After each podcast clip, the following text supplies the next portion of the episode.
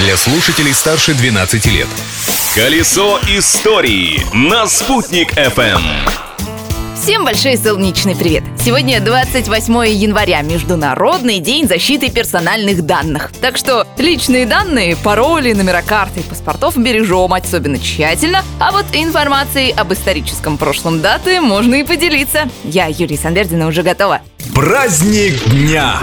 Сегодня в мире отмечается необычный праздник – Международный день Лего. Компанию эту основал еще в 1932 году датский плотник Оли Кирк Кристиан, а ее название образовано от начальных букв слогана, который на русский язык переводится как «играть хорошо». И действительно, уже много лет в этот конструктор играют и взрослые, и дети. Энтузиасты даже посчитали, что если соорудить пирамиду из 40 миллиардов кубиков Лего, она достигнет Луны. И еще один интересный факт. Каждый человечек в этом конструкторе имеет небольшое отверстие в голове. Это сделано для того, чтобы если ребенок случайно проглотит игрушку и она застрянет в горле, он мог дышать. Но лучше все же обращать внимание на возрастные маркировки на коробках.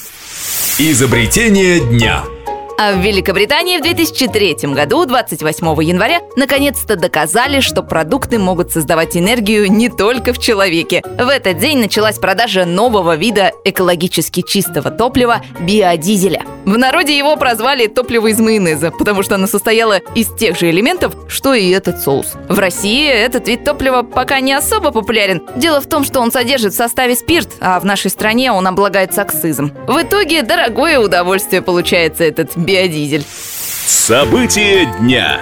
И еще одно важное открытие состоялось в этот день в нашем городе. В 1835 году в Уфе открылся первый в России, по имеющимся данным, губернский статистический комитет. Возглавлял его сам губернатор. В комитете собирали в отчеты все статистические данные губернии в том числе и в 1897 году, когда в Российской империи проводилась первая и единственная всеобщая перепись населения. Кстати, очередное масштабное действие под названием «Перепись населения» состоится в апреле текущего года. Перепись можно будет пройти как самостоятельно на портале госуслуги или в стационарном переписном участке, так и дождаться переписчика дома.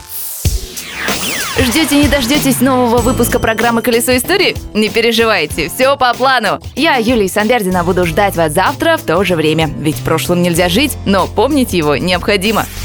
Колесо истории на «Спутник FM.